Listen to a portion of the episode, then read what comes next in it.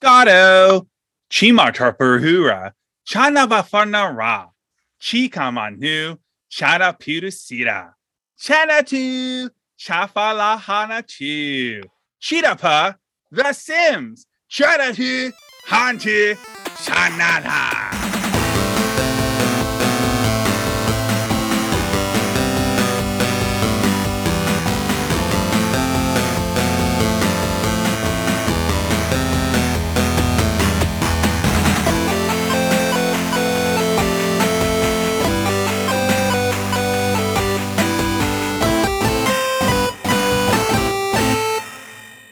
That's a hell of an intro.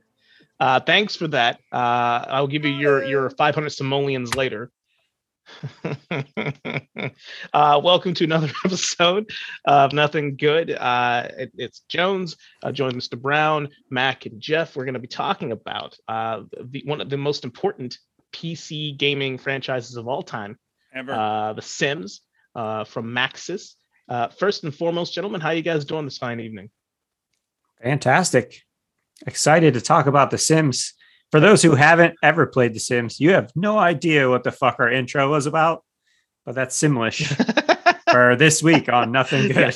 As as someone who has played The Sims, I know what that introduction was all about.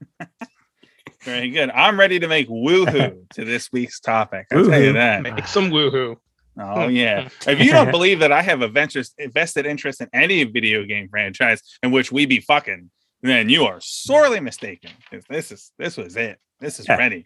You don't get to see it, but you get to do it. You and that's it. All that matters. And if you turn the vibration control settings on on your controller on the console version, you can feel it.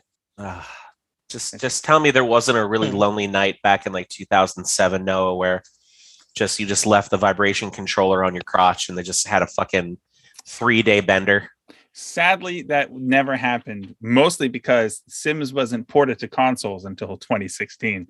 So it happened way later in life. But in the meantime, you know, they had a lot of skins you could put on a lot of early versions of this game. So we'll explore that as we go on. But gentlemen, mm-hmm. we are here talking, as you mentioned, Doc, about one of the most important P C, nay, video game franchises ever. It's really a people simulator. It is a sandbox game, and it is so important and so influential to all of gaming and us personally for a myriad of reasons. But you know what also is influential and personal? Fucking alcohol.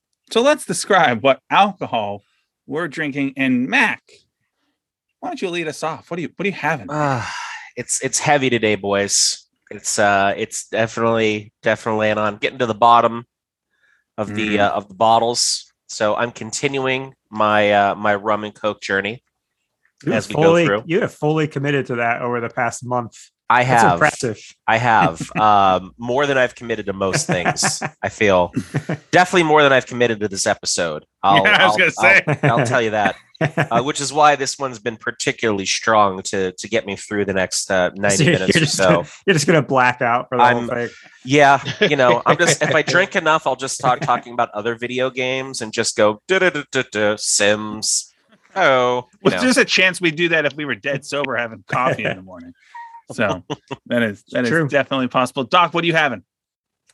Uh, I am currently drinking uh, from Heavy Seas Beer, a double cannon I P A. Very nice. The double cannon is excellent. Uh, it's a good one. First, I, I'm pretty sure it's the first time I've had it, and I don't like it. Oh, I'm gonna have to power through this one. Uh, but uh, not not it's not my jam so far. But that might change as I drink it a little bit more. I will hop in here because Jeff always has the most interesting one, so I'll let him close. I am drinking the Cookie Porter from Breckenridge Brewery. Ooh. It's interesting. Uh, I was like, okay, let's give this a shot. Does it taste like cookies? No. Does it taste like beer? Uh, yes, it does. And so it is wonderful. Hmm. Let me see what the... It's five point four. So it's actually somehow more potent than the original porter from Breckenridge Brewery. So hell yeah, Cookie Porter. Yeah, and it's got cookies in it. I mean, how could you go wrong? Uh, not this way. Can't. Can't. Can't go wrong with cookies. Uh, I am not drinking cookies. I am drinking a beer called False Kingdom from mm. Old Thunder Brewing in Blonox, P A. Good old Blonox. Blonox. Uh, it's an I P A. Blonox. It's one of their flagship I P As. It's a fairly new brewery. Uh, really cool tap room. If you ever get a chance to go to Blonox, of all places, it's worth checking out. Listen, there is no, there are a few places, there are a few places in Pittsburgh that are more Pittsburgh than Blonox, right? It seems I didn't, even, like... I didn't even know where it was, but I ended up at this brewery. So that's how I found it. I still don't know where it was. Blonox sounds like... Blonox. It sounds like if you remember the old Tums commercials from the nineties where someone's sitting at a diner and they're like, oh, and then someone hands them a roll of uh, Rolaids. Right before they do, it's like, do you suffer from Blonox? Try Rolaids.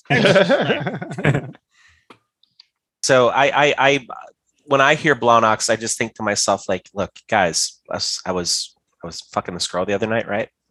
And, uh, you know, she, she like told me to roll her over. And like, I'm, I'm, I'm like just right from behind and everything. And she said, right at the point of like a finishing, just fucking like punch her in the back of the head and just go Blonox and just like all over her back, oh, you know? So, so angry. Yeah. Not, not exactly what I was thinking. Yeah. But, but for our listeners at home, I have a, a strong affinity for craft breweries, and in this particular brewery, Old Thunder and Blonox, they bought the old, the original post office in Blonox and converted it into their tap room. So they still have like the room with like all their mailboxes and like the vaults and shit. It's pretty cool. It's pretty yeah, dope. It is actually a really cool place. Are we getting paid per time we say Blonox? Because we are fucking I'm saying it more than Juliet Lewis. Oh, that, putting it in well, this is probably the only time we're going to talk about Blonox, so we might as well get it all out of the fucking way right now. I can't. Right. I can't wait until on the metrics when they find out that seventy-three people from Blonox just listen to this podcast. It just pops up as its own country. Oh, so wonderful. Well, let's speaking of getting out of the fucking way. Let's start The Sims, uh, created by Will Wright. Uh, the creator of SimCity, which is the video game franchise that your aunt or grandma most repeated to you when they saw you playing your video game console one time. Oh, hmm. Is that the SimCity? Uh, no, no, Aunt Meg, it's not. It is not SimCity, but it's made by the same guy. And Will Wright, uh, and it came to him because he lost his, his house in a fire. And he was recanting all of the fun, awful things that he used to have and wanted to put them all back. And he's like, this should be a video game, because why not put your personal tragedy uh, into video game fucking form, which is also the reason why Mario exists. Because if anyone else is like me and recently went through home improvement plumbing issues, then that's a fucking traumatizing event, you know, little demons rolling out on your floor. But as soon as E A bought Maxis games, The Sims came to be in nineteen ninety-nine. Gentlemen, when did we first hear of or play The Sims? Who wants to take it? Jafar. I will uh, I will so go, go first. first. No, Jones wants Jeff to go, go first. first. Go ahead. Oh, swear to God, you guys fucking suck. Jones, uh, you go first. Uh, well, he asked, so I said, I'll go first. I am I am not going first. Um Oh. This is uh, going so, so well. The first time I. So, anyways, The Sims. Let's talk about okay. The Sims, y'all. Yeah, so that's that's where we're going. Uh, the first time I heard of it, uh, first time I even saw it, uh, was online uh, on on Microsoft Internet Explorer, um, on A O L. Uh, actually, was the the actual internet provider I was using. Uh, And I remember just kind of like looking at it and thinking, this looks fucking stupid. Who would want to do? Because I was not a big SimCity fan, uh, or, you know, Sim Isle or Sim Metro or all the fucking other Sim games that came out. Uh, but the more I read about it, and I'm like, you know, that actually could be interesting, just having a fucking family, just creating chaos. Because uh, I remember the there was like a preview I read in Game Pro, I'm pretty sure it was Game Pro. I couldn't, it may not have been, might have been E G M for all I remember, but they, the, there was an interview and they were talking about how the chaos you can create, how the Sims can die and all this stuff. And I'm like, that actually could be kind of fun. Uh, and um, yeah, so I'd say it was probably like ninety-nine at some point. It was definitely like ninety-eight, ninety-nine is when I first heard about it or read about it. Mac. Well, the my first really encounter with The Sims was working at Toys R Us, uh, because we had The Sims two which was coming out right around the time that I was uh, finally hired on as uh, as an employee, not seasonal anymore. Got to take the vest off, get the official red shirt going. Um, but yeah, it was it was really about The Sims two. Um, the, the the the first version of The Sims in two thousand didn't really hook me very much, you know. Um, so I was more into, you know, the the Nintendo sixty-four. Uh, Nintendo GameCube kind of changeover and those kinds of games that were being played around that point in time. So yeah, probably about two thousand four, uh, being introduced to it at the store, having to get to know it because people would ask me a whole bunch of questions. Do you have The Sims two? Or what is this game, The Sims, that I need to buy my kid? You know, should I buy it for them, not buy it for them? So yeah, that was really my, my introduction to it. Jafar, when did you first encounter The Sims? Yeah. So, uh, I was in art school when The Sims came out, um, and a lot of the guys that I went to school with were heavy into gaming. Uh, mostly console gaming is what we played in the dorm, but uh, P C gaming was was really taking off at the time. So I knew a lot of people that were playing The Sims. I didn't pick The Sims up until The Sims two because it never really it never really interested me. I played SimCity a few times uh, before that, and it never really, I never really got hooked on any of that. But, uh, you know, through all my gaming friends through college, uh, I at least knew of The Sims. I just wasn't committed to giving it a try yet until Sims two came out. And at, at that, when Sims two came out, I was working at T R U with, with Dave. So it was easy to acquire that game. Makes sense. Makes sense. My first uh, was actually Uh, Electronic Gaming Monthly. In their big quarter four into the year two thousand episode, they had a whole big like six page spread on The Sims, and this is really, I, I I'm with you guys. You know, my wife loves SimCity, and her they all feel really strongly about it. I always thought it was fucking boring.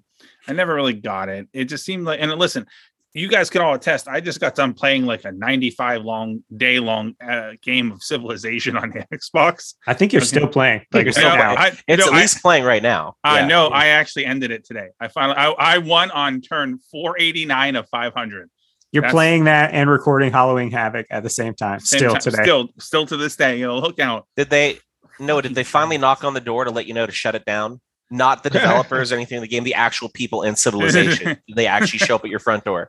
Yeah, most likely. I think, I think dreaming of it means I meant I actually had to finish the game before I was allowed to play anything else. But still, uh, I love minutia, boring, fucking tedious video games, just like the rest of us. But that I never got, other than occasionally renting it from like Farmore or Giant Eagle Video or Blockbuster, looking up the cheat codes to be able to cause an earthquake or tornado uh for that hour, and then fucking returning the game because what what the fuck else am I gonna do? It's not any of the other more ex- Vector Man existed. Why the fuck would I play SimCity, right? But all of a sudden this looked more interesting. So yeah, so it was two thousand and I got it. Uh my father uh was like, so my parents are divorced, and so my dad would always kind of overcompensate on holidays to to, to kind of make up for it. And he's like, do you want ki-? And I'm fifteen, sixteen at this time. It's like, do you want candy for Easter? Like a, like a, like a kid. I went, no, why don't you, why don't you buy me a video game? And he's like, well, what video game would you want? I said, The Sims. Uh, and he did. So I had the, the Sims in April or March of two thousand, a couple months after it came out. And it was, it was crazy. I actually never played The Sims two because I was still playing The Sims one until the time I wrote that that gaming P C with all of the nudie mods that I will keep elaborating on in this thing. I mean, I had so many naked people just to the point where, here's a fun story. Like I'm like a junior in high school, and my father's like, how do you, so The Sims used to play, like, cause my dad's a gamer, right? But he, he kind of avoided it. He's like, oh, I'll try this. That sounds fine. And he turns on, it's like, I hear from the other room, what the fuck? Because it's just nude neighbors. uh, I even, oh, no. I even had like nudity wallpaper, uh, like just tits everywhere. I'm just because I'm just envisioning the look that Ron Brown is just giving you like this whole time, like these fucking kids, man. Uh, he's like, go to bed. I'm going to play the game now. He's going to wonder where I get from. I love it. But no, there's like, there's like, it was just like, just because, you know, in, in the year two thousand, tits on the internet were just reaching their, their, it's like the Bronze Age of internet boobs, right? And so you found a way to get them into everything, you know, hidden folders, you know, everywhere you could, and on The Sims. But yeah, no, that's where I, I uh, I was drawn to it because of the, and this would be something that would come up for all of us as game goes on, that alluring thought that video games had always promised you that you can do whatever you want. Here's a game, be whoever you want to be, do whatever you want to do. And though very few games have ever gotten close to that promise, much less ever achieved it, The Sims is, as far as my recollection, one of the first games to ever get anywhere near there. Right? They're like, okay, well, here's the, the sandbox. Here's the edge of the box. You can make people and you could build a house and get a job or not. And, here, and the consequences and the positives and the boobs all flow from this moment. So, and, and that was what was alluring. And I think that's where it, it kind of gone into. And uh, yeah, it's the first video game you ever fuck somebody in. So super excited about that. Doc. Yeah. So I have a qu- okay. So the two of us were the only two that played The Sims, the original um, Gathering. Mm-hmm. Um, so I, I have a question for you before we kind of move forward from The Sims. Uh, I want to talk yeah. about it a little, little bit. So what was your favorite part of The Sims? Like that experience as a kid? I mean, obviously you kind of expressed it was the the the the, the ass and titties, uh, mm-hmm. and uh, but well, beyond that, always was. The gameplay loop. Was there anything about the gameplay loop that you enjoyed? Oh, I mean, it was an extremely innovative gameplay. I mean, and I think for a lot of us, because really, aside from that, with the exception of like Command and Conquer and Red Alert, Tiberian Sun, and those types of games that came out, Age of Empires before that, there weren't a lot of sub-menu based games. You click a thing, and then you have a menu, mm. a radio, mm. and then you highlight the radio, and then there's so it's just choices. Tons of choices and choices, which was good. I also, at that same time, I was really yeah. getting into music as a, as a kid, as a teenager, and Winamp was out as like the main app, and you could, uh, using plugins for Winamp, input your music, the real music you had, into the subfolders for The Sims, and so when they listened to the speakers, you could listen to your music. So it was that customization. But I'll tell you what my favorite That's thing that ever cool. happened to me was in The Sims. It was before I decided and discovered how to put all the titties in there. I mean, I'm not going to get into too much detail about this anymore, uh, but I cannot possibly express to you that I found a way to put titty skins on everything, and not just titty skins. But let me take this journey, and this is not the thing I'm going to get into, but let me just elaborate on the tits for one more second, is that so there's nudity packs, and then there's the code to take away the grade bars, so you can see the tits. And then it's like, oh, here's celebrity skins. And at that time in right. two thousand, the W W F was in the middle of Attitude Era, right? And so you could yep. put... I did like, the same thing. You th- so, so you put like wrestler... like so he had Kane walking around the neighborhood and all that fun shit too, right? And then it was like... Yep. And then there's like Sable and Terry Runnels. And then it's like, oh, wait, can you put titties on Terry and, and, and Sable? And you could. And then... with just a couple of little command consoles, you could put those titties on Kane. So Kane's walking around with tits out in my neighborhood. It was fucking wonderful, guys. It was just, I could just titties everywhere. The titties on The Rock, mm-hmm. titties on Mark Henry, titties on titties. It was, it was great. But on my like very first day, I'm really playing The Sims. I was like home for school for some reason. And I, you're building the house and you used to have like smoke alarms you had to put in.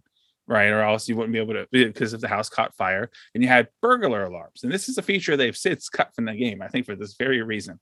But I had somebody, I had a bad electrical thing going wrong with one of my appliances, and a burglar broke into my house. And while he was sneaking around my house, my house caught fire, and the burglar burned alive in my home.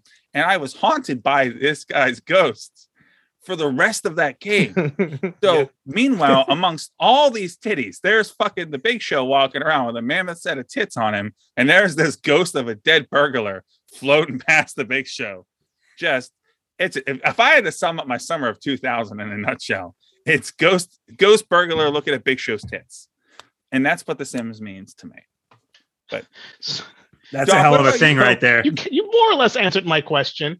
Great answer. Radio, uh, so, radio okay. menus. Uh, um, I'll take I'll take radio menus is my favorite. Uh, yeah, radio menus. Yeah, yeah. So, okay, uh, for me, and I got The Sims same year it came out, much like you, a couple months after it went live. Uh, so I, we're talking peak gaming experience for me as a as a teenager. Mm-hmm. You know, still in high school, just one foot out, one foot in. Uh, right around almost adulthood, very little responsibility still, but just enough. Had a job. You know, I bought this game uh, with my own money. was was pretty cool at the time. Uh, for me, the gameplay loop, it wasn't so much the controlling the Sims and micromanaging them, and that was fine. I mean, the the, the stress of are they going to make it to work? Are they gonna, like are they going to get fired? Making sure they had enough food and water. It was it was the architecture. It was designing homes. I spent more time and energy just building a house uh, than I probably did playing the game. Um, and interestingly enough, uh, when the game was being developed, orig- like original, originally, it was designed as like just an architecture game. Uh, and then yeah. uh, Will Wright decided that shit's boring and no one's going to enjoy that. But it'd be way more interesting to have people in the houses. Uh, and be able to control them. Um, but I, I love download. This game was really important to me as a gamer, as a P C gamer specifically, because it was the first real time I messed around with modding anything, much like you were saying. Like, mm-hmm. I didn't touch modding before that. Uh, but like with the internet and, and forums and interconnectivity of people coming together and enjoying one particular game, people sh- you know sharing files and ideas. The next thing you know, I had the entire W W E roster in my neighborhood, just like you. Granted, they were not all walking around uh, with ass and titties and titties and ass, but mm. uh, I did have you know all sorts of different random celebrities. It was really cool, but probably the most important part was it was the chaos that could happen. It was the chaos that could take place. You know what I mean? It was being able to st- what? What? Get a recycle. You said ass and titties and titties and ass for the rest of my life. I, can't, I can't get over it. It's just casually rolled out of your mouth. It's, it's, uh, it's, it was a combination of ass and titties, titties and ass, and then Noah just going, hmm. Thinking of fucking Kane in the Big Show. Oh, both of those. yeah. So, oh, so oh, but... I, I do have a story, uh, a Sim story. Uh, and it's the only Sim story I have. And because you played the first one, you'll appreciate this. And I think you guys, the other the two you who who've not played but have played the other Sims, other games, have will appreciate this. So in Sims one, there was like very little customization. There was very little like agency when you started your neighborhood, and there was like. The families that were already there, they were there by default. One of those families was the Goth family. Yep. Bella Goth, what Mortimer up, Bella? Goth, and their little girl. I can never remember her damn name. Um, so I created myself, you know, swinging bachelor. And this was the doing of Anthony and myself. We we set the shit in motion. Okay. So back, like you could, I mean, realistically, you could do almost whatever you wanted. So you, what I did was I started flirting with Bella Goth over and over and over. All the time, every chance I got, until eventually when you built up enough relationship with the, another Sim, other options would open up, right? So you go mm-hmm. from like, oh, shaking hands, you know, joking around to light flirtation. Yeah, flirting. We're like, oh, we can do that. So we just kept going. And after day, after Sim day, after Sim day, we kept building this relationship up to the point. Now, this whole time, all happening parallel, Mortimer and I are buddies. He's, they're coming over. I'm, I'm cooking out. They're hanging out with my with my bachelor Sim, and I'd always pull Bella off to the side and just flirt with her and flirt with her and flirt with her until eventually an option popped up to like kiss. Oh yeah! I'm like, hot damn, we're going for it. There you go. So I started kissing her, and then we and then there's like hearts that start popping up. You know, now mind you, this is a married woman with a, with a family, with a daughter. And Anthony and I are like, fuck this. We're going to ruin this fucking shit. Well, we didn't realize the level, the tragedy that would come to pass. So um, we get to a point after this is like one gaming session. We did this right over the course of like an hour or so. And we get to a point where everybody came over. Mortimer came over. Bella was there. And eventually like a little option came up to propose or something like that. I'm like, Anthony and I look at each other. He's like, do it. I'm like, all right. As I click propose, at the precise moment was we're in my bedroom, Mortimer comes walking in looking for us. He turns and sees me, drop to one knee and propose. She says, yes. And it, it's official. It's right in front of his face. He like walks up to my character, to my sim, slaps him, cries, and leaves the house. Oh my okay? God. So Anthony and I are like, wow, that fucking happened. And then now we look, she's a part of my household now. Like she's in the house now. All right. So we're like, okay, so let's check out what's going on with the Goth family. Let's find out what's happening here. Right. So my old P C uh, was super fucking slow. Um, so what happened is if I, if I loaded up another uh, neighborhood or another house, the audio would load first before anything else. So it was like the loading screen. And then like, it was like the music, music, and then it stopped. And then you heard like crackling, just crackling. And then we load up, the fucking kitchen's on fire in the Goth family house. And all you see are two legs sticking out of the fucking fire. I swear to God, two legs. It was Mortimer. And he was dead. Oh. And this little girl, he was your friend, Herb. Why would you do that? You, had, you invited him over for cookouts, and that's how you pay him. You orphaned this little girl by cucking her dad at your house for a barbecue. You monster. And that, that poor girl just stayed in the house by herself forever. You know, and I just, it was just, uh, yeah, but those are the things you could do in The Sims, right? You could just fucking do that and be a fucking home wrecker. All of and a it was sudden, great. all of a sudden, putting tits on Gerald Briscoe doesn't sound like such a monstrous thing to do. uh, oh my God. Oh my God. No, oh, but I mean, yeah, um, for sure. So, yeah, so uh, it, yeah, it, Sims it, was awesome. It proves the point that you, li- it was the first game where you literally, there were zero defined goals. You could do whatever the fuck you wanted. Right. But it also, like, if you start to think about how the game de- was developed, like, Will Wright was a fucking weirdo.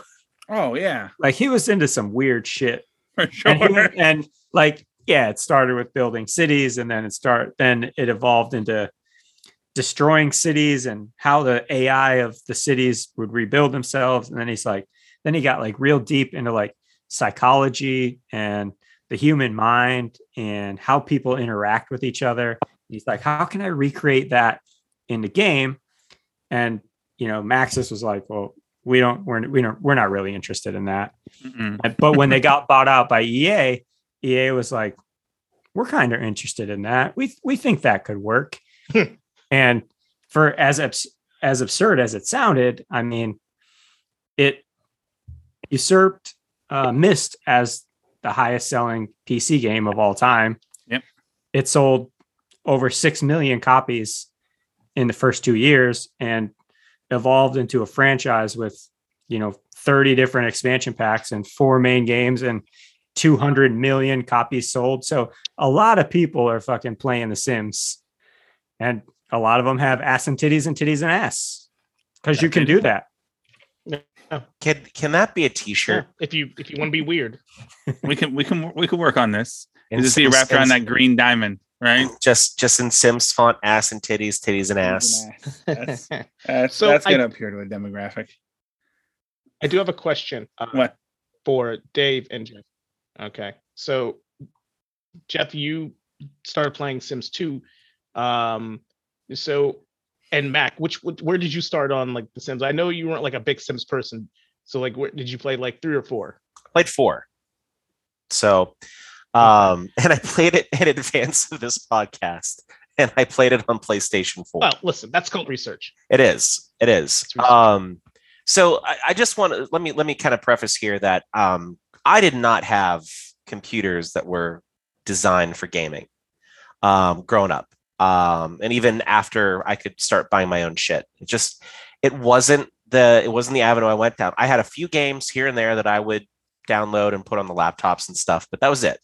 You know, Roller Coaster Tycoon, um, the movies, Lord of the Rings Online, like that, those were the kind of the, the couple computer games that I kind of got into. Um, there was very little about The Sims that appealed to me. Um, And it probably is because of the type of game that it is. So, you know, you guys talk about, you know, it's it's the ultimate sandbox game. Just whatever you feel like you want to do, you can go ahead and do. Um, that didn't really ever appeal to me um, because I was playing, you know, M L B two thousand four. I was playing Madden two thousand five. I was playing, you know, N H L two thousand six and, and whatnot. And, you know, those games are in some ways similar to what you kind of get when you play The Sims, except you're you're building statistics and, you know, those games develop franchise mode and you can draft a player and you can create a player and he comes up through the minors and you play all the way through his career and he can be a Hall of Famer and all this other stuff. So like that was kind of more of the area that I was always in where games were concerned at that point in time. So the idea of just an open world simulation where somebody would, you know, okay, there's a house, let's go make breakfast. And like, I don't even want to fucking go make breakfast, but I don't want a video game character to go make breakfast, you know? So it was really Sims four for me because that was the one I could download on the, on the systems and kind of get a chance to play. And It it really met every expectation I had for it. I was bored out of my fucking mind in the first ten, fifteen minutes. So, um, yeah, so it was really always aware of the game. You know, I sold it to a lot of people. Um, I paid attention to it so I could talk to people about it.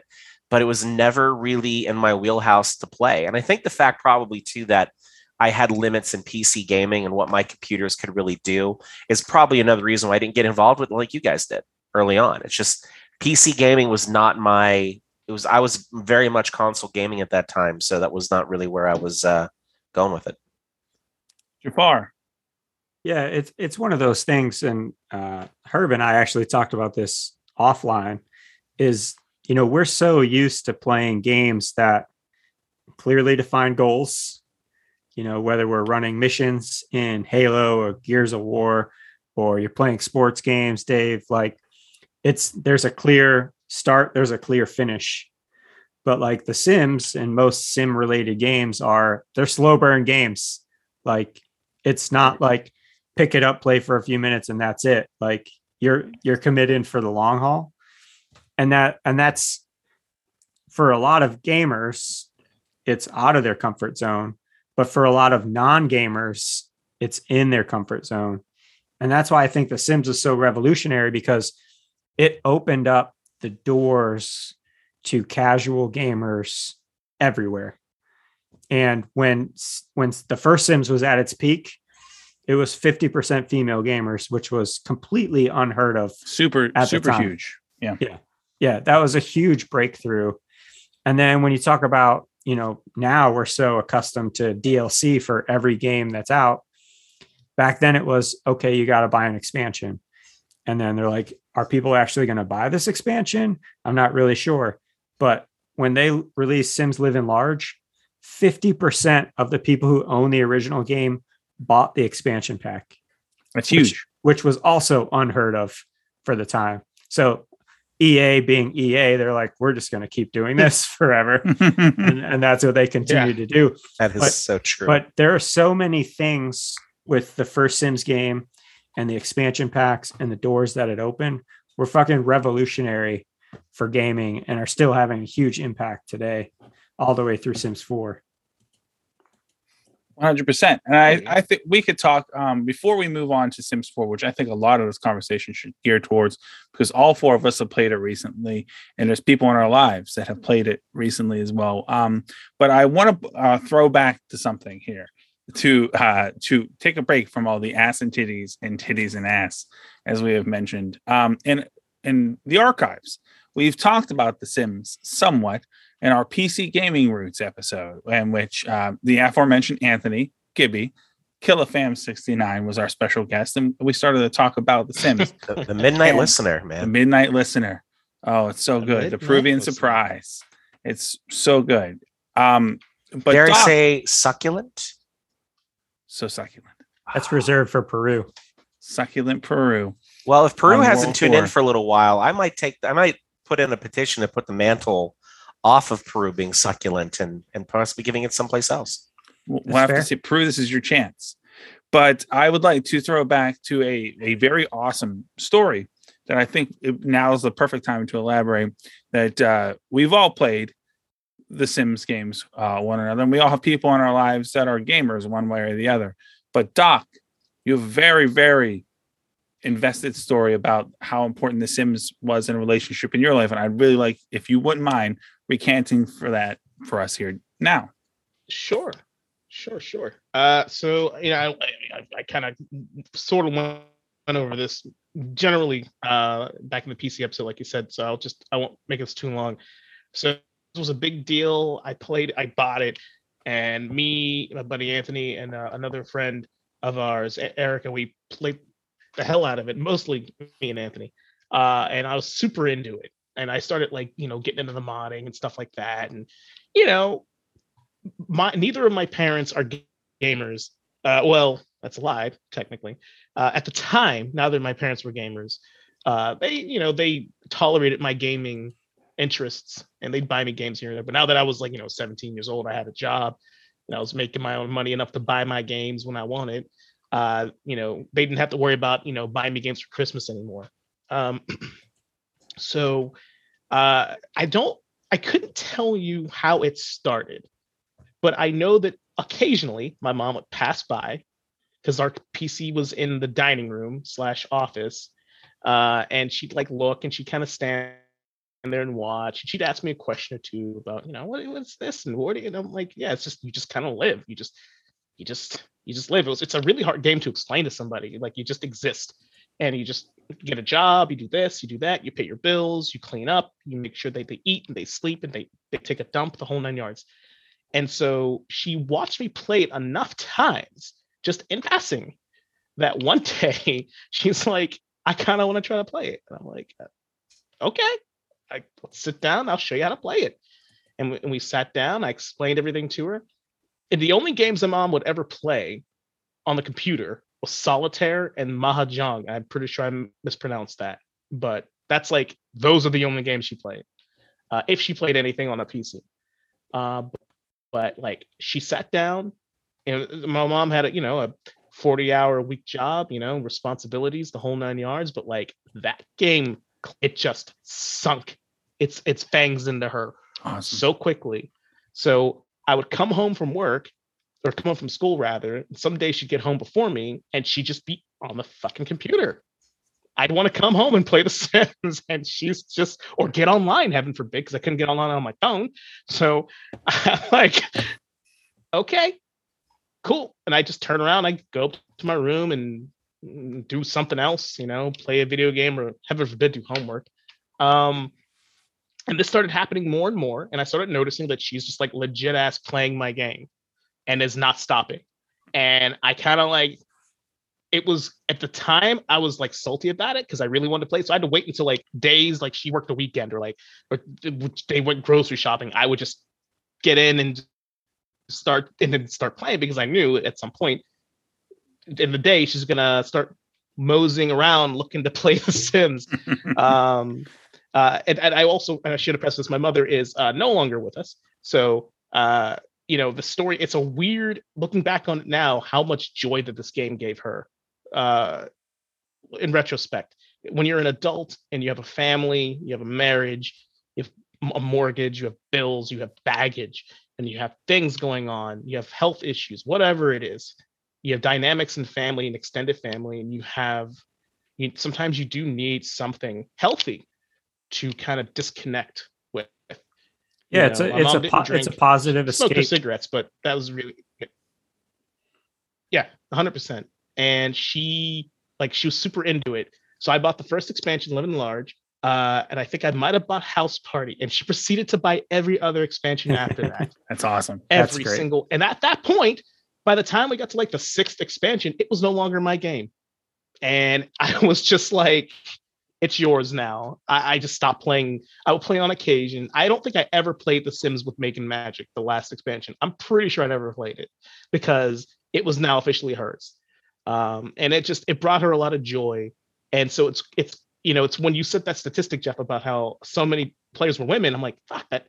Oh man, it makes sense. You know, like that was her jam. I showed her how to do the mods, and like she would import skins for like wallpapers and carpets and all sorts of furniture. And she just would go to town and just create the, I, I showed her how to do cheat codes. So she'd have like a million simoleons. And, oh, and yeah. that was such an, a cool experience to watch her become a real gamer, because in my mind, there is no such thing as, I feel like people say like, oh, you know, you're not a real gamer. If you play a video game or a P C game, you're a fucking gamer. It doesn't matter how much you play. You're a gamer, you're a gamer. And that's okay. Uh, there's no shame in it. Um, but yeah, that's, I mean, that's my story. I mean, it, it's uh, it, that this this franchise has a, a special a place for me, because whenever I think of it, uh, I think of her, and I just think about how much, you know, even, even though it, it killed her, because she used to always give me shit about how many times I would play, how, how often I would play video games as a kid. And look at her, fucking sinking hours into this thing. Who's on the other side of the table now, Ma? You know, but yeah. that's that's the beauty of video gaming, right? And that yeah. that's something that we can connect with, because when you're seventeen years old, shit, you have very little to talk to your parents about realistically, True. Let alone your mom. But we had we talked about The Sims, you know, so it was uh it was real special. Yeah, that that's super special, and it's it's inspiring, and it's it's one of those things, like, that's the power of gaming, man. Like, it can yeah. it can bridge mm-hmm. those gaps, and you know, us as kids with our parents, you know, there's always that, well, I know better than them because I'm the kid, and they know better than I do because they're the parent, but there's no, there's not always like a, like a clear line of unity. And sometimes there's games and things that come along, like a game like this, that can bridge that gap. And that's super fucking awesome for sure. Yeah, absolutely. To elaborate on that as well, I think it's interesting because uh, there, you can com- connect with movies and music with people too, but a lot of times what what our parents wanted to do with us and what we want to do with our children is, this is what I loved and this is what I love, let me introduce you to this, which is great as a way for us to share our love and our experience with our children, and for our parents to share it with us. But in the exact same, we've already had that experience, and now we're trying to reinvigorate that experience in somebody else. But video games are a great, and and it's really interesting because music is so divisive. So I think video games and, in a way, movies kind of help stand alone in this regard, is that when something new comes out and both generations get to experience it simultaneously, no one has a preconceived notion. Uh, for my father and I, uh, the most recent experience, because it happens a lot, was I think Red Dead Redemption two. Right, playing that game simultaneously as that happened. For my daughter and I, it's when uh, Paper Mario, the newest one, came out for the Switch, getting to play together in that regard. And for you, Doc, and it's was in your mom, it was The Sims. You know, here is something fresh that we're both making memories of and having a conversation, not even really as peers, but as two people who love this one mutually exclusive thing. And I think that's that's a power of video games and yeah. art in a way. Definitely, it's a beautiful thing for sure. See, you, you guys are lucky in in in that aspect with your parents. Um, your parents are younger than my parents. You know, I think all of you guys, your parents were younger than mine. Uh, my my my parents had me, you know, at, at later in life. So video games was never something that even crossed Jimmy Mac's mind, right? He's like, "Oh, you're gonna go play the thing? All right, cool. I'll be down here, right?" But in in a this might my dad would come home from work, sit in his chair, turn on the T V, drink a few beers, watch T V till he went to sleep, woke up, went to work, you know, and repeat. My my dad was my dad lived to work. That was his thing. Everything else was always kind of secondary. And my mom always supported the gaming, but never really got into the gaming. You know, my My gaming relationship, as I've mentioned on the show several times, with my brother. But I do have an experience like how you guys were talking about with your parents, that is sim light with my dad. Okay. Oh. Uh, so my father, my father, um, military, you know, was in the army uh, after World War Two. So he got to hang around a whole bunch of angry Germans. um, so, do, you know, do they come any other way? just just just not at that time, not really. It's like they lost the war, there's a whole bunch of Americans still hanging around in their bars. This is bullshit, right? Mm-hmm. So Um, and my dad played football. You know, my, my dad was my dad was an atypical alpha male in that regard, right? And then here comes me, film, theater, played ice hockey. My dad knew nothing about hockey. My dad learned hockey, you know, kind of like as I learned hockey, you know. But there was one thing that we just connected on, and that was H G T V shows. I, I don't know why. Oh yeah. I yeah, I don't know why. I don't know how. We just found ourselves on Saturday afternoons just sitting in our living room just with H G T V on and just marathons of Property Brothers and of Love It or List It, and just, you know, casually talking about how we both really enjoyed the backsplash that they were putting up in the kitchen, and how and how if they and how if we could find another beam, we could get open concept, and how we don't think that the herringbone pattern in the entryway should have been really where they went. They probably should have went more of the tile uh, or kind of a granite, and like we just bonded over that. So, you know, an H G T V is a Sims Lite type television show, really, because is. You're watching people mm-hmm. build things for themselves. You're watching them live their lives. Um, and that was the, that was one of those things that we kind of really bonded over. And, you know, I would think that if, and later as I kind of started playing this, and, you know, you guys kind of mentioned, it's one of those games that you have, it's, it's a slow burn, and you got to invest the time in it to get more out of it. And, you know, and that just wasn't, that just wasn't kind of where my mind was. I wanted that stimulation a lot more instant from my video games, and kind of stuck a little bit more with uh with their narrative. So you think even now with that experience, I might want to go back to playing The Sims, and um, the answer was uh, emphatically no. It's not for everyone. No. Yeah. But no. um, but yeah. So I at least had like that little bit of like Sims Lite connection with uh, with my father. So. Fantastic. No, yeah. and, and you know, it's that's uh, awesome. It's that's fantastic. Christopher Lowell and the early home garden television is is iconic. But also, so we had The Sims come out, then we had The Sims two. Uh, but there's also, let's not forget, between Sims two and Sims three was The Sims Online, because yeah. for some strange reason, every fucking thing needed an online, an M M O for it. At a time when, God, I wish the M M O break would have happened later in gaming's life cycle, when people knew what the fuck they were doing, and two, when I could afford to play more of them, because there was a fucking M M O for everything in the mid two thousands. There was World of Warcraft, Star Wars, uh, Lord of the Rings Online, mm-hmm. The Sims Online, Heroes Unlimited, uh, City of Heroes. Oh, though. I remember Heroes. Yeah, yeah. Oh, all kinds oh, of shit. I remember that. Like, City of Heroes, City of Villains. All oh. that shit. City of Heroes was amazing. Bringing yes. me back. All, all of those M M Os that we didn't, uh, that the technology wasn't up to snuff enough to support the ambitions of everybody. And because they didn't go great in the long run, we won't ever really get them again. But uh, but here we are now. And in twenty fourteen, The Sims four came out. And a few short years later, they finally found a way to port The Sims uh, into a proper console version. Not The Sims for the P S two, which was basically similar to what The Sims Mobile would end up being. No, a full P C to console port, which is still eight years later receiving new updates and new content. And that's where a, a whole generation of gamers are, are rediscovering this over twenty year old franchise is with The Sims four. So we've all recently played The Sims four, some very, very recently. What, uh, what are our thoughts on how it is as a game now? Doc, why don't you, why don't you take us off on this one? Sims four.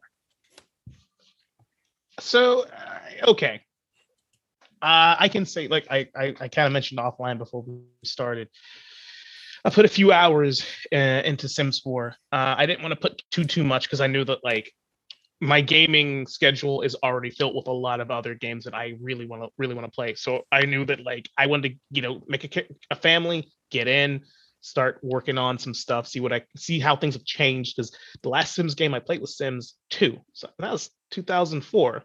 That's a long time ago. Um, so you, in my mind, you cannot necessarily just talk about Sims four or three without talking about the importance of two, because to me, they're all connected, right? Sims one is a thing. It's it's a landmark game, but Sims two, everything that Sims four is, is only because Sims two became it, only because Sims two ushered it in, right?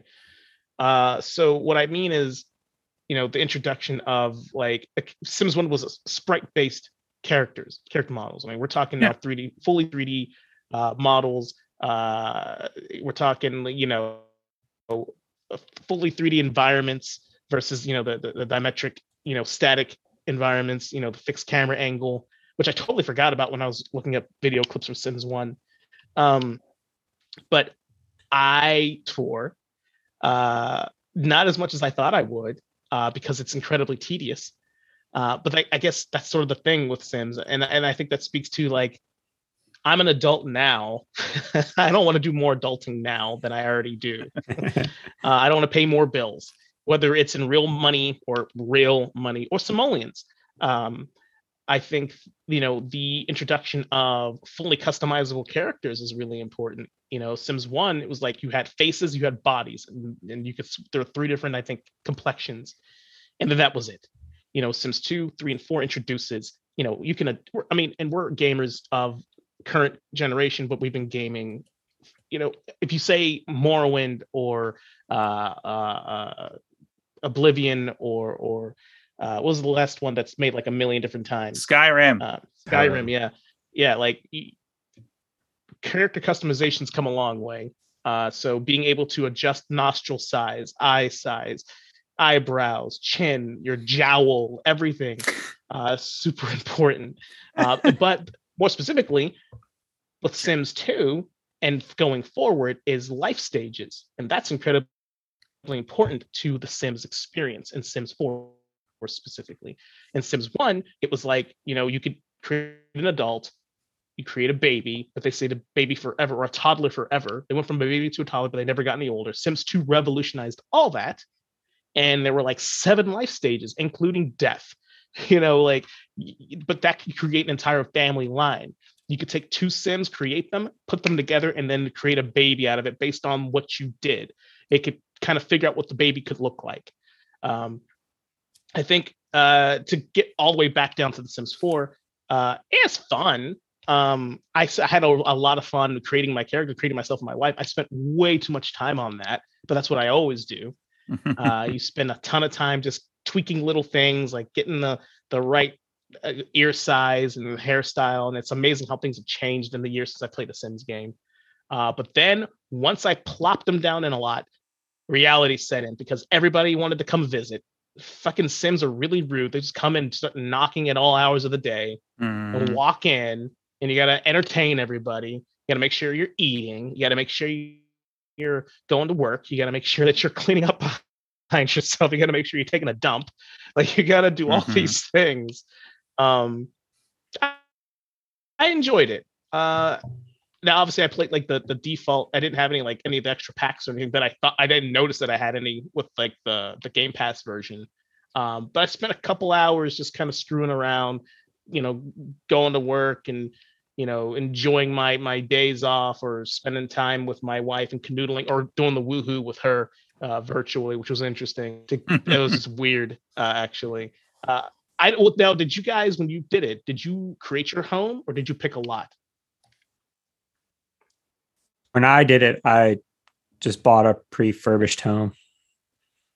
Yeah, now, I now, wish I kind of built the house. I should have. Yeah, yeah, same. The first time I did it, Uh, I just bought the lot and I was like, oh shit, I got to build a house.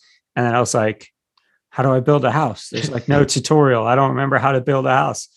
And then I was like, all right, I was like, I'm just going to reset it and then just buy a house. And then I did it. And then I was like hitting buttons and then there was no furniture. And I was like, God damn it. So then I redid it again. I was like, mm-hmm. I just want to like, I just want a house with furniture in it so I could start from there. But my, my experience was similar to yours, Jones. And I, and, you know, I started playing the Sims with Sims two and, you know, Sims two was a drastic upgrade from the Sims one. For sure. Um, you know, we upgraded from two D to three D. Uh, you mentioned the life stages. There was, they added uh, the personality types and the aspirations of, you know, what your Sims wanted to be, mm, yes. which didn't exist um, in the first one. You know, the, the, the toughest thing was, there were what, four years between Sims one and Sims two and seven or eight expansions in between. But because they did such a drastic U I update for Sims two, nothing was backwards compatible, which now, like, when you went from two to three and the seven or eight expansions in between that, if you had Sims three, all the previous ones worked, whereas from one to two, none of it worked. But so I spent a lot of time playing Sims two back in the day. Uh, it was great to try to figure out how to get Death, the Grim Reaper, to come, whether you burned your house down mm-hmm. or you put your sim in the pool when they were tired. And take out the ladder. whatever, yep. the, whatever the case may be.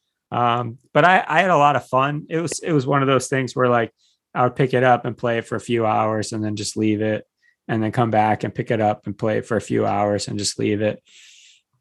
But when I, when I fired up Sims four, like, it was trying to retrain myself in terms of how to play the Sims, mm-hmm. because it, it get, there's, there's no guidebook, there's no instructions. It's just like, turn it on, pick your Sim, customize them, pick where you want to live, and just fucking go. And I was getting frustrated. Like, I was like, come on, man. Like, how do I even do this? I'm like, Google, how do I fucking do this? Uh, and so it was hard for me to get back into it. Um, but my wife basically took the controller from me, and she's been playing The Sims four nonstop for the past week and a half. So the Mac. Podcast is really benefiting the house. That's for sure. Yeah. Yeah. Mac. She's like, she's like, how are you even going to talk about this? I'm the one playing it the whole time. Do you want me to come talk about it? And I was like, no, just go fucking play it while I talk about it. I would have, I would have had her pinch, pinch hit for me if I, if I known she was playing it nonstop for the last yeah. week and a half. No, she's got, her Sim has a boyfriend, and now she's trying to get a second boyfriend, and oh. her, and her Sim's an astronaut. Oh, yeah. Like, that's her job. I'm like, it's all you, man. It's all you. Oh, I love it. I don't have the patience for it anymore. Mac, what's your Sims four experience been like, dude? Is, your I, first, I, is the first Sims you had your hands on? I, I wanted to become a cook. Like, that was where my aspiration was, you know? It's like, all right, let's let's go make some food. And then it's like, you're going to go to work. And then my Sim went to work, and I didn't go with my Sim to work. I just stayed at the house with the other person that was fucking there. They're like, all right, do shit with this person. Like, I don't fucking even know who this person is. Like, they're just in the fucking house. And, and now I got to, like, fucking have this person shit while my Sim is out doing its thing. And I got to figure out, like, I, I, I the, the, the, the tediousness of the tasks were just so much. Oh, your, your Sim needs to go eat, and let's make conversation. And do you want to be flirty, or do you want to be rude, or do you want to be uh funny? Like, it's just, you know, my my the person that was in my house with my Sim was just getting irritated with me and was just uncomfortable with the conversation trying to have. And um oh, now your Sim has to go to sleep, and I'm like, oh, I'm just gonna fucking fast forward a little bit here because my Sim's sleeping, and what do I give a shit? I, I just there were so many aspects of the game that was just I, I just like I don't like I don't like doing this stuff in real life. I don't like doing dishes in real life. I don't want to clean up when people come over. I don't fucking like when people knock on my door now. Like, what do I want a video game that's going to do that whole thing? Just make me relive the shit I don't feel like doing as an adult already. So um it was just kind of more of a it was a little bit more of a reinforcement that even at this stage of my life and having experiences playing different games, that it just didn't really appeal to me. You know, I, I I gave it a solid a solid two and a half to three hours to see if I could just really get into it and, and get down with it and and push through. And I just was like, I just it was like a book you're trying to read and you just can't get past the first few chapters. You just realize it's kind of not for you. So, but that's also kind of like a, a bit of a lifestyle thing for me, anyway. It's like I, I'm not a big I don't like watching reality T V at all. Like, reality T V never appeals to me. Um, you know, I, I don't read a ton of nonfiction books. I like a lot of fiction books because I like I like stories and I like narratives, and I like my entertainment to kind of have that as well, whether it's a T V show or a video game or a novel or a comic book or anything like that. It's just I, I want there to be an interesting narrative that just kind of transport me and not, you know, spend time in the video game doing the things that I just didn't really like doing in real life anyway. So um, yeah, it just kind of just reaffirmed that narrative for me that I wasn't really, I wasn't really down for it. Fair, fair, Doc. Uh, as as as Mac is explaining all this, and I'm like, man, yeah, like Sims four, and it's and I think it's because I've been out of it, out of the Matrix for so long. It's hard to re- reinsert myself back into it and kind of get the wheels going. But as he's he's talking, I'm like, I'm having these memories. I don't know about you guys, but like, so going from Sims one to two was a really big deal because I was such a big fan of one. I was super excited for two, and like I was keeping up with all the news and all the things that were coming, all the uh, adjustments and changes and upgrades. But then when I found out that you could create a sim as a kid and they will go from a kid to a yeah, teenager evolve, to they age a young adult and adult. Yeah. And so what I did, and it was to this day, one of the most gratifying, most like I was so involved with this experience. When the game came out, I sat down at my computer or my parents' computer. I sat down and I had had all sorts of pictures of like myself, my parents, my sister, friends, like any picture. I, I, I and I just started creating an, an entire neighborhood of people. I created myself as a kid, my sister as a, like a like an older like adult, young adult, and then my parents. I created Anthony, his dad, his brother, his sister. I created uh, my friend Erica and her dad. I created a bunch of other buddies of mine and their parents. And I just had this, so we could all theoretically grow up together. Yeah. And see like where all of these interactions would go. And there's no other game that can let you do that. To create just a little tiny world and just, just go, see what happens. And I couldn't tell you what happened. Uh, there was no Bella Goth murder situations, nothing like that. But it was just that that investment that I had, uh, I think is just, to me, is like, that's The Sims. You you are invested in this experience because in The Sims, Sims two, even in Sims one, but like Sims two, three, and four, there's skills that you can learn. Cook, you gotta cook more. You have to keep cooking. You keep building up your skills, and you go from making food that nah, it's not too bad to food that's fa- you're cooking it faster, you're making better, nicer dishes, like it's more, more nutritious for you. Uh, that the ability to just get better at things, and you know, it's like a game where you're you're you're practicing a guitar or practicing whatever. It sounds silly, but like that's the point of The Sims. It's there is no real point to it. It's just live and live your best life. And for, I think for some people, uh, thankfully not myself, uh, but for some people, playing The Sims is living their best life. Yeah, because it's, it's, be something it's that an escape from reality. Yeah, yeah, yeah, like sure. A significant escape. You know, like having like you know, or imagine somebody who's never gotten married, has no no romantic interest, doesn't have any kids, but in The Sims, they have a four, they have a, a lovely wife or husband, children. They have responsibilities that they'll never have. They, they're, they can, I don't know. It's just, it's interesting. Uh, that level of escape, you know, because gaming is an escape, but it's a, it's a different type because it's just a whole other life. Yeah. yeah. Go ahead, Dave. I was going to say, you, you make a really good point about that substantial shift in gameplay. And and what you can get out of it that you can't in regular life, which is really, I think, what, you know, when you're talking about Sims, like that's what a simulation is, you know, mm-hmm. in its in its purest form. Mm-hmm. And I was mm-hmm. I just wanted to say that I, I kind of wonder because, you know, Jones, Noah, you both got involved with The Sims when you guys with, with the first version of the game. You Sorry. grew up with it. You came up with it.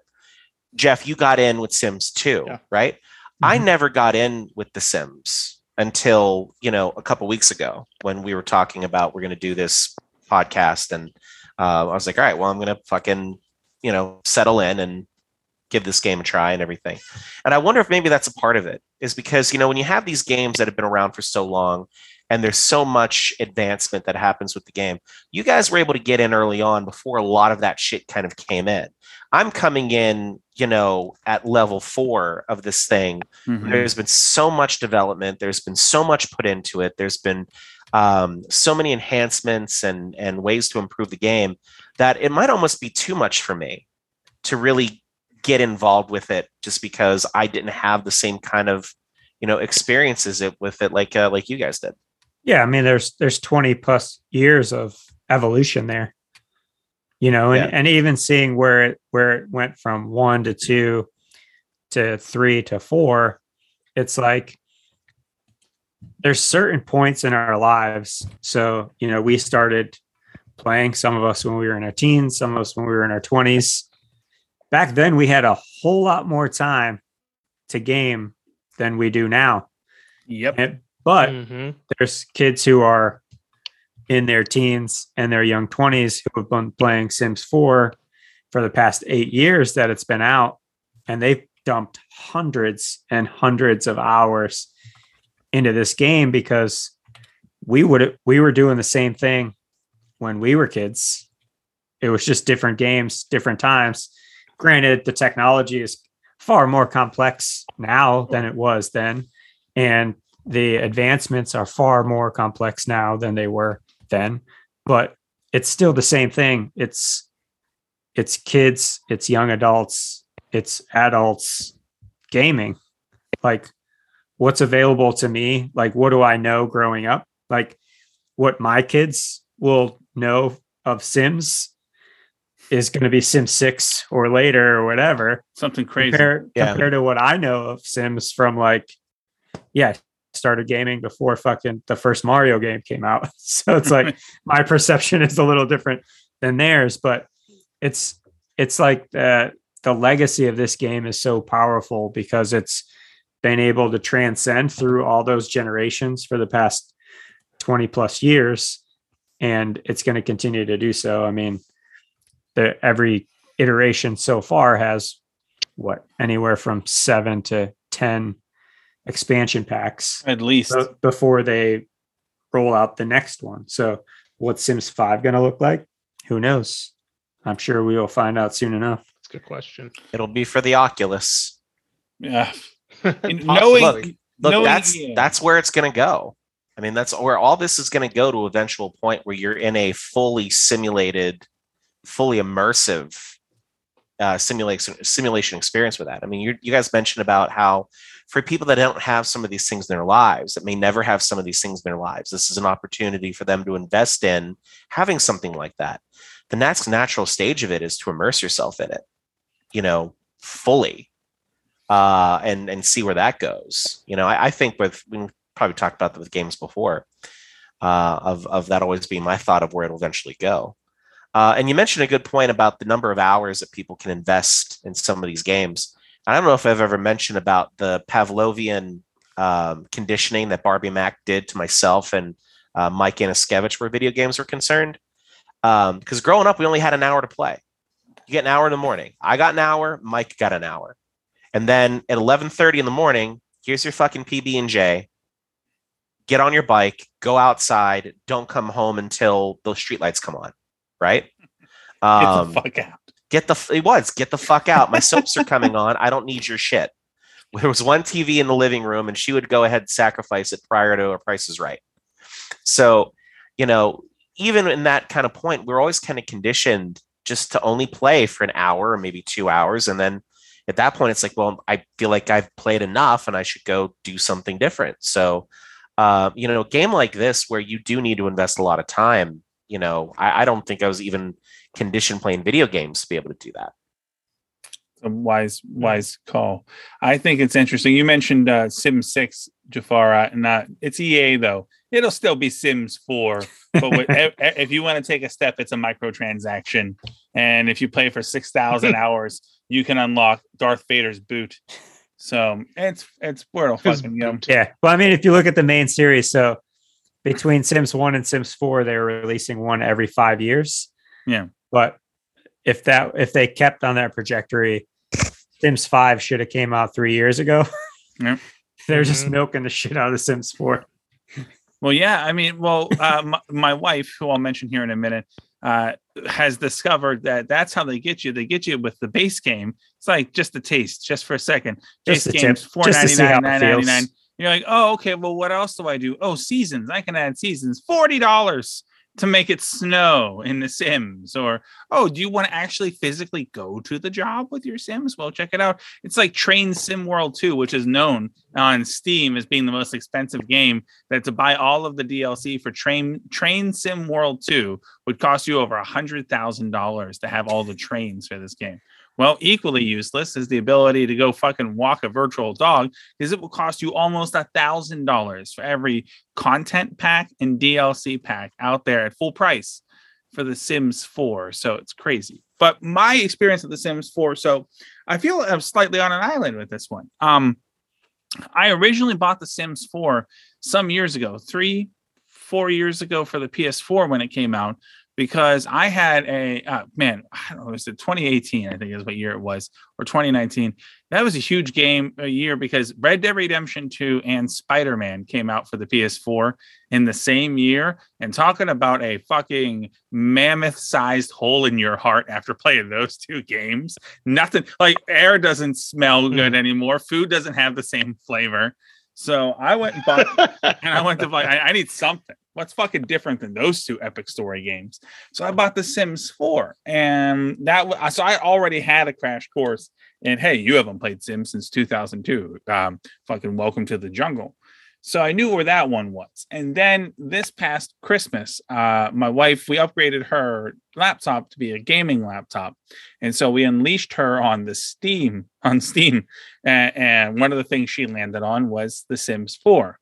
And she had, of course, a thousand questions. And it's really interesting to watch her approach this as not just a novice in The Sims, but uh, with the exception of very few games, almost exclusively Nintendo first-party games and Stardew Valley, my wife doesn't play new games.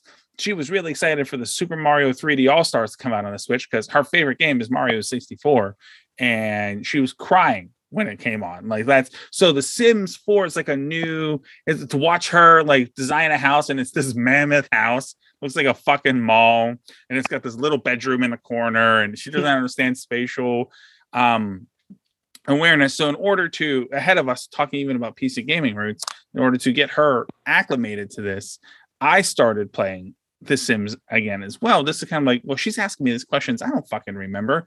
I was still in the post Spider-Man P S four, pre Detroit Become Human haze, where no fucking games mattered other than that those year. So I started playing, and it was like riding a bicycle. But when you talk about living your your life, here's how you know that two people um, either A, shouldn't be married to each other, or B, were always meant to be married to each other. Because I started playing The Sims independently on console, and she started playing The Sims, and she's working out and asking me questions, and I'm figuring out. So what I did was I didn't go the Jones route.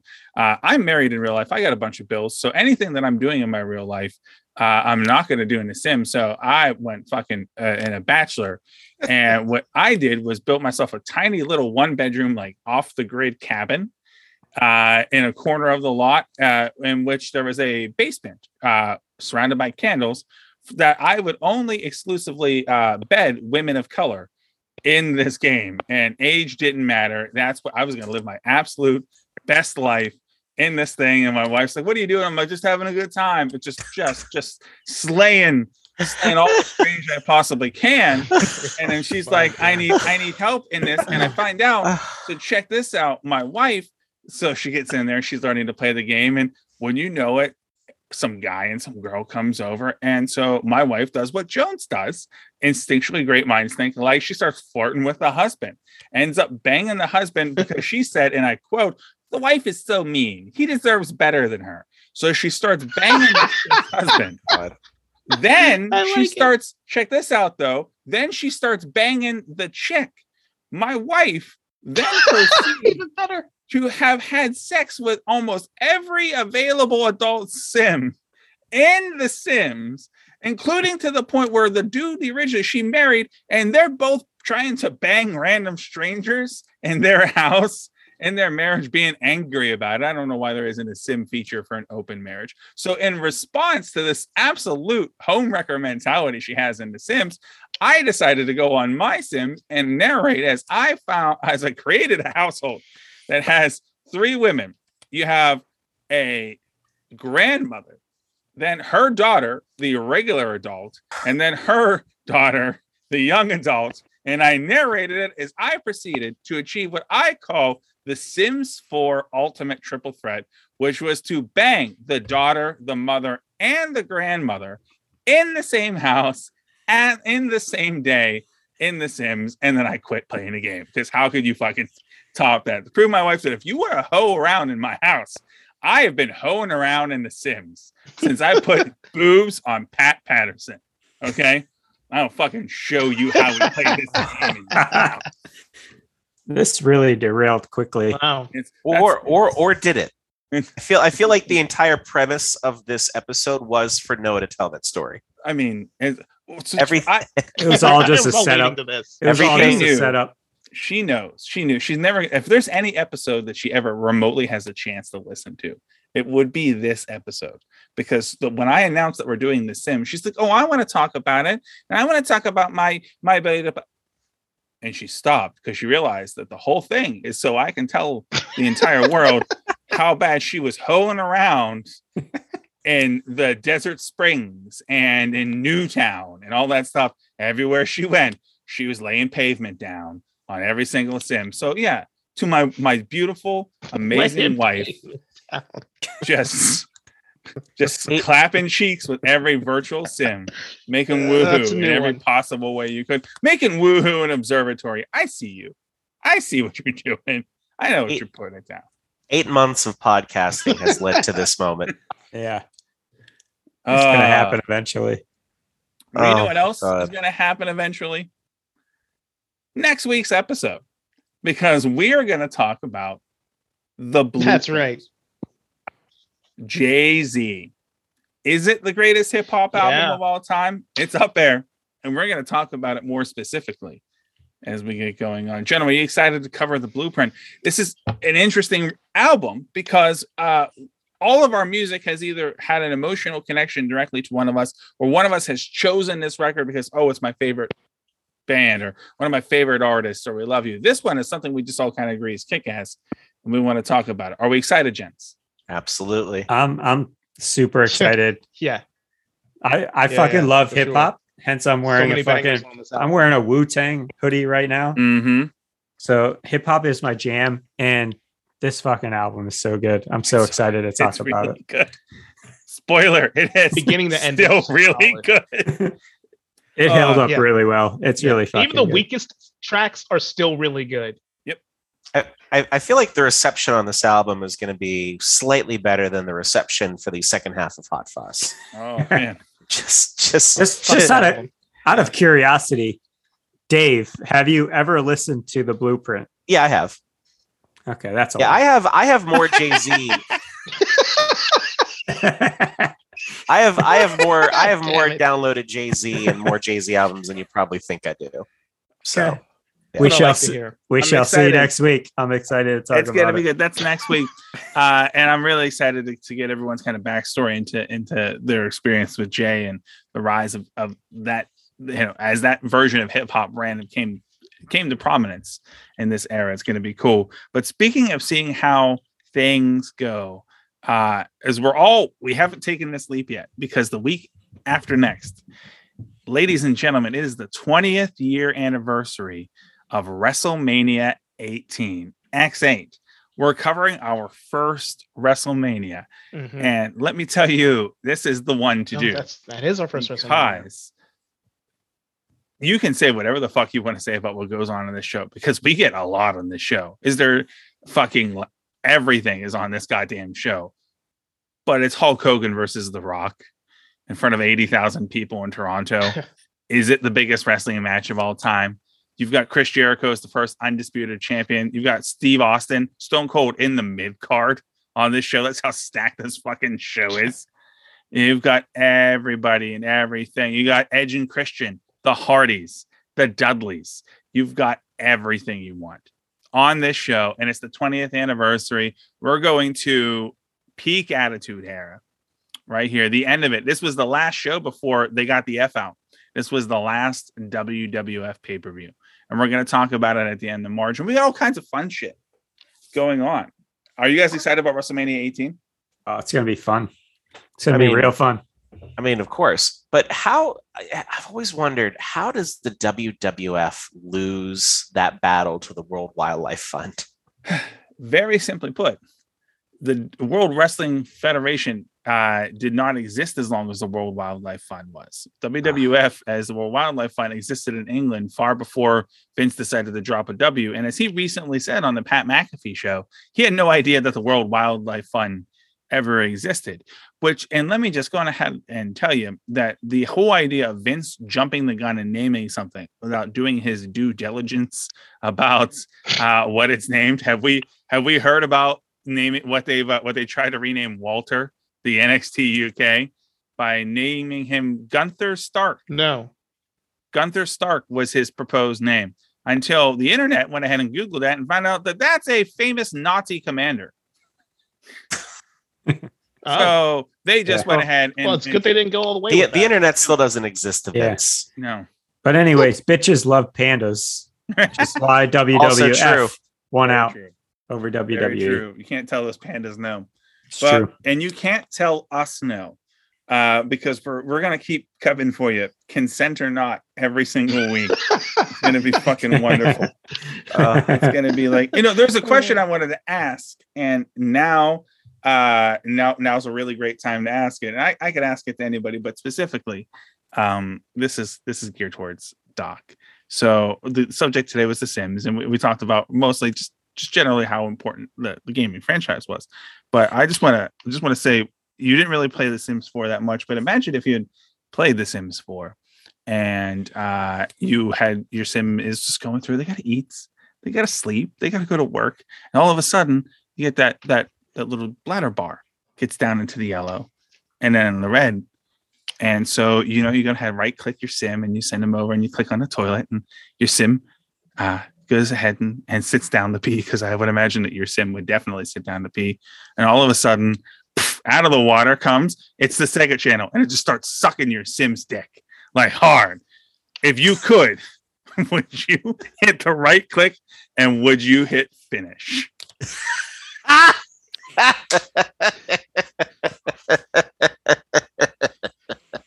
Woo-hoo.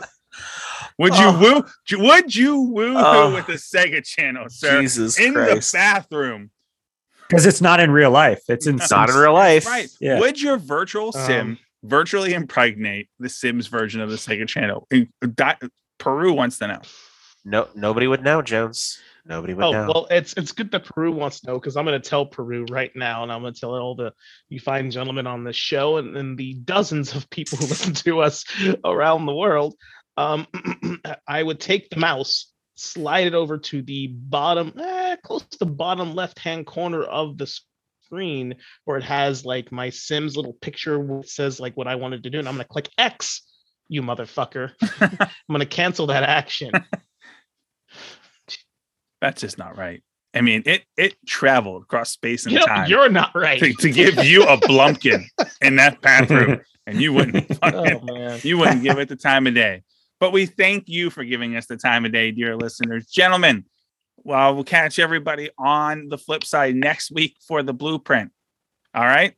See y'all then. Yes. All right, take it easy, everybody. Thanks for listening. See ya. Later. Nothing good. Hey guys, thanks for listening. And if you liked what you heard, please be sure to tell a friend or two to check us out. You can follow this podcast on Apple, Spotify, and much more to make sure you get the latest episodes and all of our cheeky, cheeky shenanigans. And don't forget to check us out on social media. We have our Nothing Good page on Facebook. We're on Twitter at Nothing Good Pod and at Insta at Nothing Good Podcast. And while you're there, drop us a line. Say hello. Enjoy some of our shit posting and shameless promotion, or hell, even check out our merchandise. I promise, it's really sweet. We'll see you next time.